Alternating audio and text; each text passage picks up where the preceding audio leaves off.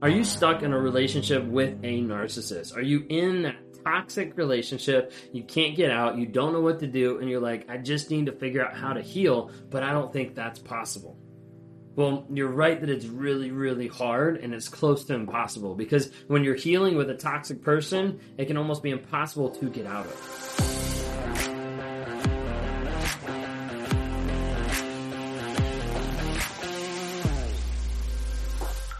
If you guys are new here, my name is Ben Taylor. I'm a self aware narcissist on this channel to provide awareness, growth, healing, and change. We do it on all the different platforms TikTok, Instagram, Facebook, YouTube, LinkedIn to try to provide people with an awareness of narcissistic abuse and how it destroys lives.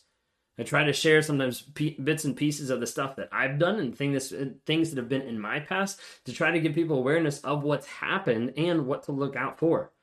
We're also not just about awareness, but growth, healing, and change of trying to help people move forward in their healing process to get clarity from the confusion that they've been involved in and they don't know what's right, what's wrong, what's up, what's down, anything because they've lost the sense of self.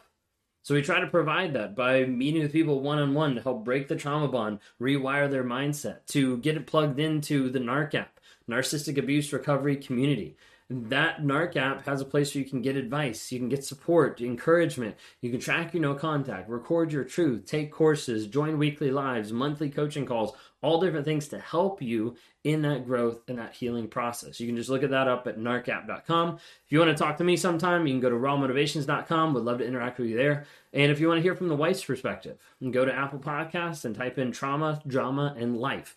That's my wife and myself. Uh, we do a co-host a podcast on there to try to give people an idea and a glimpse into our lives and also answer questions that you guys have sent in. Well, when you're with a narcissist, it's very, very hard to heal. It's very hard to heal when you're with someone, period. But when you're with a toxic person, it becomes even harder because you're dealing with toxic behaviors and triggers and things that they're trying to do to control you every single day. And there's no break. You're walking on eggshells. You're constantly getting triggered. There's all different things that are happening. And you're like, I just want to heal, but I'm not sure how because it seems impossible. The reason why it seems impossible impossible is being with a narcissist in that relationship and trying to heal yourself is hard because you're constantly getting re-triggered and reopening trauma daily with that relationship. Think of it if you had a burn that was on your arm and you bandaged it up, and each day you ripped off the band aid to see if it was healed, and each time you'd rip it off, it'd open the wound back up again. That's what's happening a lot of times when you're with a narcissist and you're trying to heal. You're just like, let me work on my healing today, and you rip it off. Oh man, it's not healed. And then you put it back on. And then you're like, let me work on my healing today, and then you rip it off, and oh, it's not healed. And it's never gonna heal because you're still with that person. I think there's a huge part that's hard to be able to heal with a toxic person because of that constant re-triggering. Without at least a break, a distance, or complete no contact, there's not a really good way to heal. You see, the reason why is being with a narcissist, you start to develop what we call a trauma bond. And a trauma bond goes together with hope, potential, and cognitive dissonance. It's that stuff that keeps you there with the possibility of something might work out.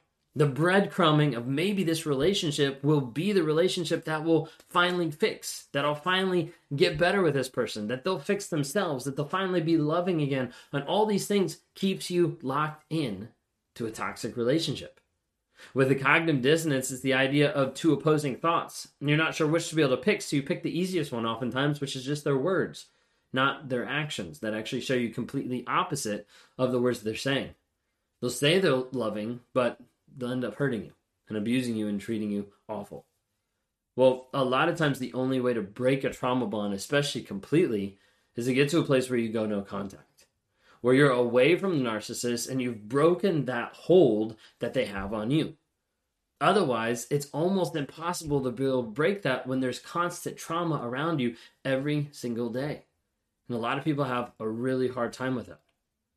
Well, first off, when you think about the idea that I can't leave, I want to first tell you that if you say you can't leave, you're 100% right because your mindset will close off any avenues that are a possibility of getting you out, and you'll be limited by your own self talk of saying that you can't leave.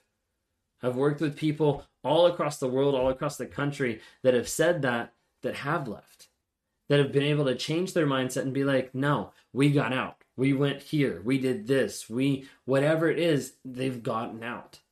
There's been some people who have been in such abusive relationships that they've gotten out and they've gone to like a halfway house. They've gone to a homeless shelter, like anything to be able to get out, figure it out, and then start working from there. But oftentimes, if your safety is in question or your kid's safety is in question or that toxicity and all those different things, you need to get out. You make sure that you're safe. Please be careful if you're with a narcissistic and a toxic person. Maybe in the moment you can't leave.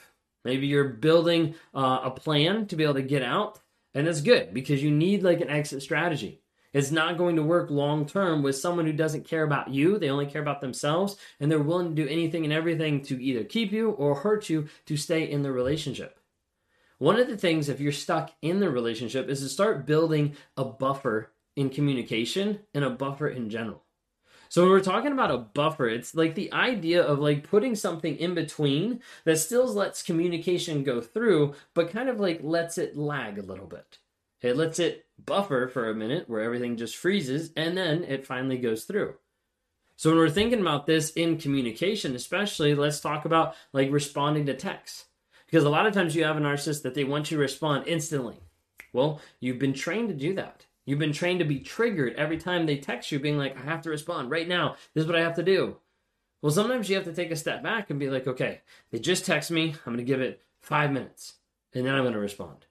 And you slowly build up. It's, it takes a good while. You slowly build up a buffer where they don't expect you to respond instantly anymore. What that does is it starts to reduce the trigger that hits you every single time of that anxiety of like, I have to answer right now. It's, but sometimes it helps to start putting a buffer and to start slowing it down a little bit. You have to start disconnecting from the blame because the narcissist will put the blame back on you. They'll say it's your fault, it's your responsibility. You have to kind of pull back and disconnect from that and understand where that blame is coming from. The toxic person that's screaming and yelling at you saying it's your fault, and you're like, no, I don't think it is. But you have to start with that in the mind of like building that freedom. Otherwise, you'll always be stuck. A lot of times people will journal to start writing stuff down to keep yourself sane of understanding hey this is what actually happened. This is what actually went down when we communicated when they lied to me when they gaslit me all these kind of things. So it helps to be able to journal to keep yourself sane okay? If you can get into therapy hire a coach work on yourself. Because the biggest part is like working on yourself to be able to get free from the narcissist. Take back your power see how things affect you take back the triggers that the other person is letting control you and start working through understanding your worth and your value. A lot of times when people are with a narcissist, they don't know their worth and they don't know who they are and they don't know their value. So when you start diving into healing practices to work through that situation and to work to build those up, it becomes a healthy place that you start taking back your power because you're raising your confidence. Think of it, you, a lot of times confidence is completely knocked down. You don't know anything, you can't do anything, you can't go anywhere. Like all these kind of things, your confidence is knocked down you feel like, I don't know what to do. I can't make a decision, I can't go anywhere, I can't do anything. All those things a lot of times happen. Well, you have to slowly build that up. Oftentimes it's building it up with just tiny, small repetitions of doing one practice and you're like, okay, I did that. Now let's do it again. Now let's do it again. Now let's do it again. A lot of confidence is built up just by daily repetition and showing up to do the things that you said you were going to do. Well, like I said, it's a lot easier to heal when you get away, at least for a short time, at least permanently. You have to get away so that you can focus on you. But just getting away a lot of times doesn't fix the problem. Just having distance or knowledge or space doesn't always fix the problem and doesn't always get rid of the trauma bond that's in your life and stuck in your head. Because typically the trauma bond, the hope, the potential, and the cognitive dissonance is based on a story that you're telling yourself. It's based on a false narrative that you've been projecting onto the other person or applying to yourself that's actually not true. And until you start getting down underneath the surface and figure out, wait a second, this isn't true, I need to find out the truth of the situation. Not necessarily the facts of like, did they cheat, did they not cheat, but the truth of what was demonstrated on a day to day basis so that you can be free. That's the goal. And so I hope you'll go after that and you'll understand that, hey, the fantasy that you believe is oftentimes rooted in the lies that the narcissist tells, but also the lies that you believe over a period of time. I want to remind you today that you're not crazy, you're not alone, you're not hopeless. And if you're going through all of this, you need support, you need a system, you need people that are going to be in your corner. So please reach out for help.